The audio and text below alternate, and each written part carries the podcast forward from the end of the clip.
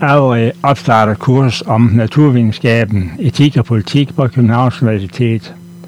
Her kommer anden del af John Scales Allereds erindringer om sine 60 år i fredens tjeneste.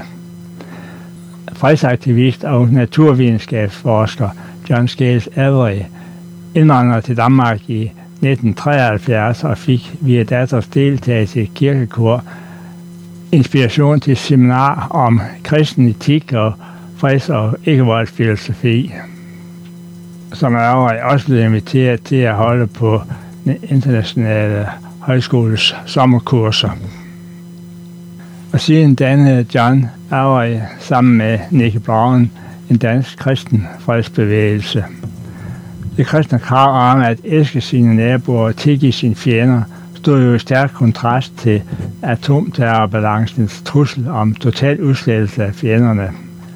På højskolekurset foreslog Jørgen Milverts allerede at skrive essay om naturvidenskabens samfundsmæssige konsekvenser.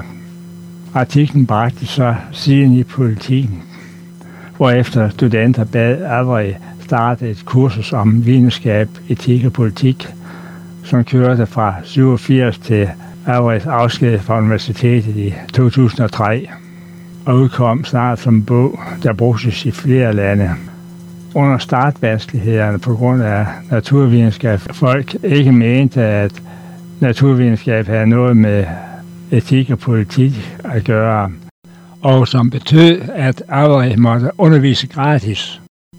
Så opmuntrede John Scales Avery af universitetsrektor Ove Nathan.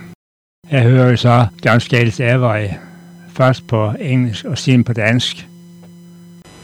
What happened was the following. My young daughters, Anna and Julie, used to sing in the choir of a, an 800 year old church in the village of Herstedøster, near to where we lived, on the outskirts of Copenhagen.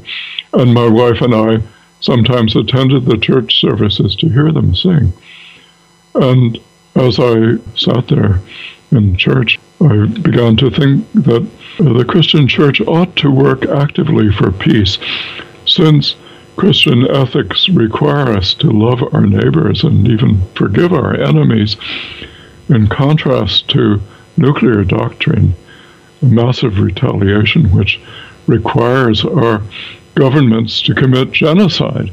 So I took these ideas to our local priests, Elna and Stefan, and I hope that they would introduce working for peace as a theme in their sermons. But they told me they couldn't do that because the church regulations didn't allow it. But they agreed uh, very enthusiastically to organize a series of evening seminars about Christianity and peace. And these were a great success. And among uh, the people who came was a young man called Nicky Brown. And I uh, immediately guessed that he was the son of the very famous physicist Gerald Brown because I'd been using his father's uh, books, and it was right because, uh, after all, Brown is not very common uh, name in Denmark. And Nicky was a religious person, and he suggested that we should organize uh, something called the Danish Christian peace movement. And so we did, and soon we were having regular meetings. And the ne- very next uh, step in this strange sequence of events was that the International College in Helsingør invited our Danish Christian peace movement to be the co organizer of a two week summer school on nonviolence, uh, together with someone called Joran Milwertz, who was a journalist uh, working with the World Health Organization. So, til at sige det på dansk. Uh, så kom jeg til København, og jeg blev snart involveret med den danske fredsbevægelse, og den skete på den følgende uh, øh, mærkelige måde, at mine to unge døtre, Anna og Julia, uh, de sang øh, i koret på en 800 år gammel kirke i Hassedøste, tæt på hvor vi boede i Albertslund, på udkanten af København. Og min kone og jeg øh, plejede at gå til kirken og høre dem, mens de sang. Og da jeg sad der i kirken og tænkte lidt om det, jeg blev overbevist, at den kristne kirke burde uh, arbejde for fred aktivt. Fordi øh, det kristelige etik tvinger os til at elske vores naboer og også at uh, tilgive vores fjende i stærk uh, kontrast til den kernevåbensdoktrin, som siger, at uh, vores regeringer burde udrydde andre nationer, det vil sige uh, begå folkemordet. Så det er under vis betingelser, ikke? At man kan tro eller bruge atomvåben. Ja, det er rigtigt. Og jeg, jeg kom til vores lokale præst, Alda og Steffen, og jeg kom med disse dage og jeg har sagt, at de burde tale lidt om, om disse emner, når de holdt uh, prædike i kirken. Og de uh, forklarede til mig, at det var umuligt, fordi kirkeregler ville ikke tillade den. Men så var de uh, meget entusiastisk øh, og, øh, om øh, at organisere en række øh, aftenseminarer om kristendom og fred. Og disse var, var en stor succes, og øh, blandt de øh, folk, som kom til dem, var en ung mand, som hed Nicky Brown. Og jeg med det samme, åh, du må være søn til Gerald Brown. Altså hans far var en meget velkendt uh, fysiker ved Niels Bohr Instituttet, og jeg havde, uh, øh, havde brugt hans bog, og Nicky var uh, en meget religiøs person, og han foreslår, at vi skal organisere en dansk uh, kristen fredsbevægelse. Og vi var snart en små organisation, som havde regelmæssigt møde.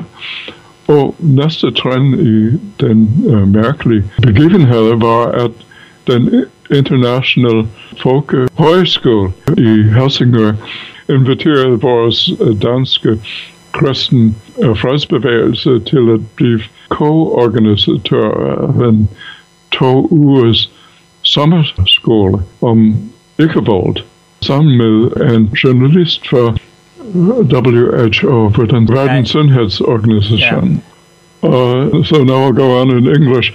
Uh, the summer school, uh, which was called Towards a Nonviolent Society, was a great success. And in the course of it, I came to know Joran Milwertz quite well. And he called my attention to an essay contest sponsored by the Nuclear Age Peace Foundation.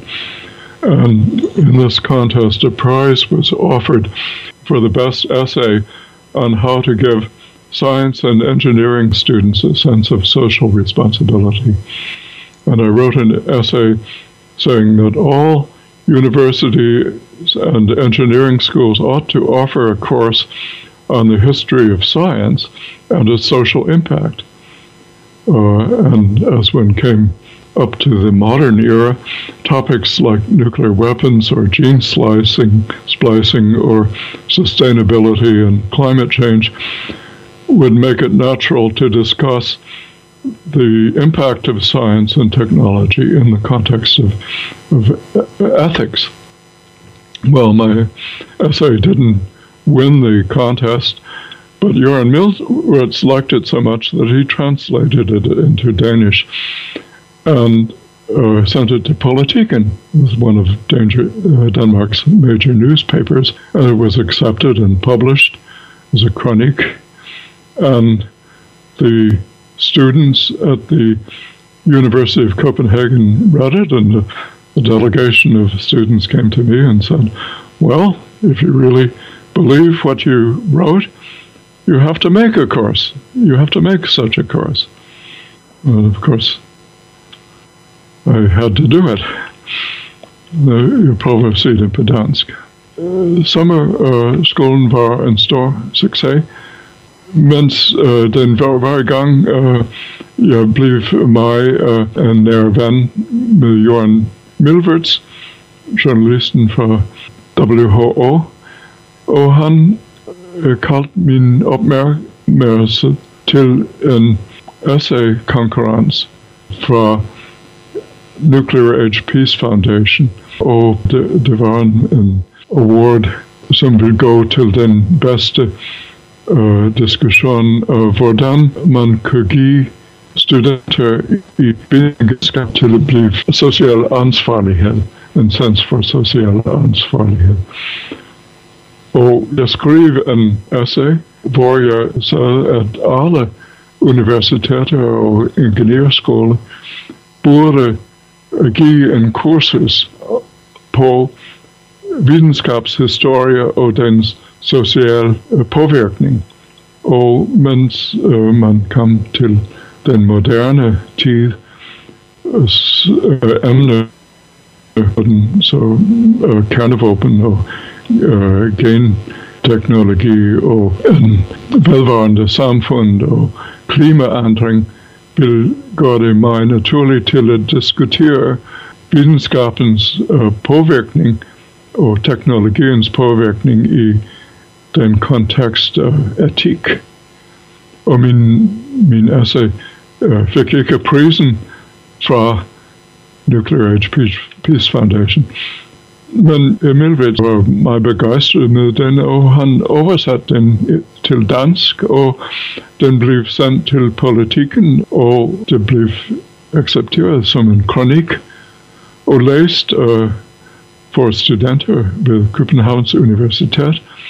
Og så kom en delegation uh, studenter til mig og uh, sagt, hvis du tror den uh, virkelig, så må du lave sådan en kurs. Så selvfølgelig, jeg var nødt til at gøre det. So now I'll, I'll try to continue in English. Well, this course was called Science and Society, and I gave it between 1987 and until I retired in 2003, in addition to my scientific teaching. And at first, the course was called uh, Science, Ethics, and Politics.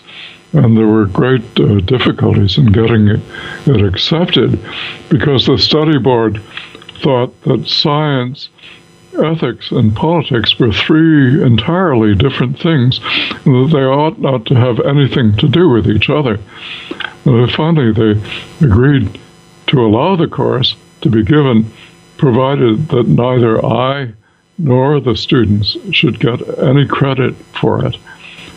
Nevertheless, uh, in spite of all these difficulties, the course was a great success, and I wrote a book which we used as a text, and uh, it was published and uh, has gone through many reprinting, reprintings and uh, was translated into Danish and used in uh, both England, Switzerland, and Sweden for different similar courses.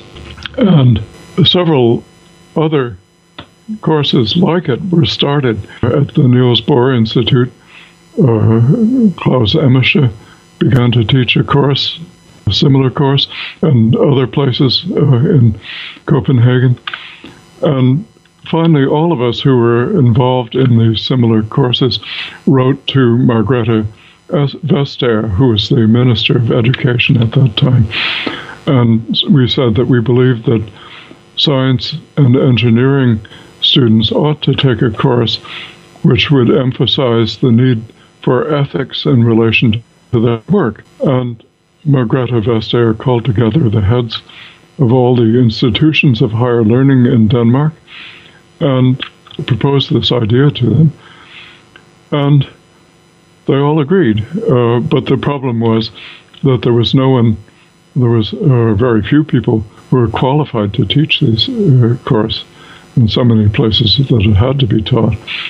But Claus Emmeche very heroically started a series of seminars to train the teachers.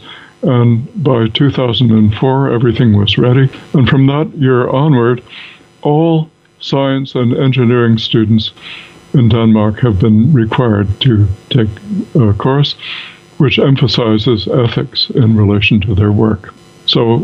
Prøver at sige det på, dansk. Så øh, studenterne uh, kom til mig, og en delegation fra Københavns Universitetsstudenter kom til mig, og de har sagt, hvis du tror på den, du skriver i politikken, så er du nødt til at lave sådan en kurs. Så det var jeg nødt til at gøre. Og øh, begyndte i 1987, og øh, indtil jeg gik på pension i 2003, og underviste i en kursus i videnskab og samfund, som var i begyndelsen kaldt videnskab, etik og politik. Og der var nogle vanskeligheder, fordi studieudvalget troede, at videnskab og etik og politik, de var tre meget forskellige ting, og burde ikke have noget med hinanden at gøre.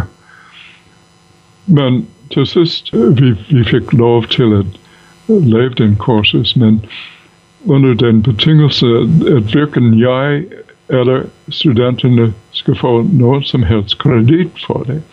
Men alligevel, på trods af alle disse vanskeligheder, kurset var en stor succes, og jeg skrev en bog, som vi brugte som en, en tekst, og den var udgivet, og også øh, senere oversat til dansk, og brugt som en tekst på andre kurser det samme art, både i England og Schweiz og Sverige. The next thing that happened was that Ove Nathan, who was the rector of the University of Copenhagen at that time, he uh, was aware of my course and also of the difficulties that I had in getting it accepted. And he sent me many small letters telling me not to be discouraged, to keep on regardless of the opposition. Um, so, poesi på dansk. Professor Ove some som dengang var rektor uh, ved Københavns Universitet, han vidste, at jeg havde disse vanskeligheder med, med min kurser, så han, han sendte mig mange små brev, hvor hvor i han opmuntrede mig øh, til at fortsætte øh, på trods af oppositionen. Flere afsnit af danske Laveris erindringer vil vi snart høre i Dialog på Frederikshavn Radio, som her den 5. januar 2016 bragte anden del af danske Laveris erindringer, som blev optaget den 8. februar 2015. Aarhus beretning her kan genhøres på Dialog på Lokale Radios hjemmeside www.arnehansen.net-dialog og søg på John Averøj.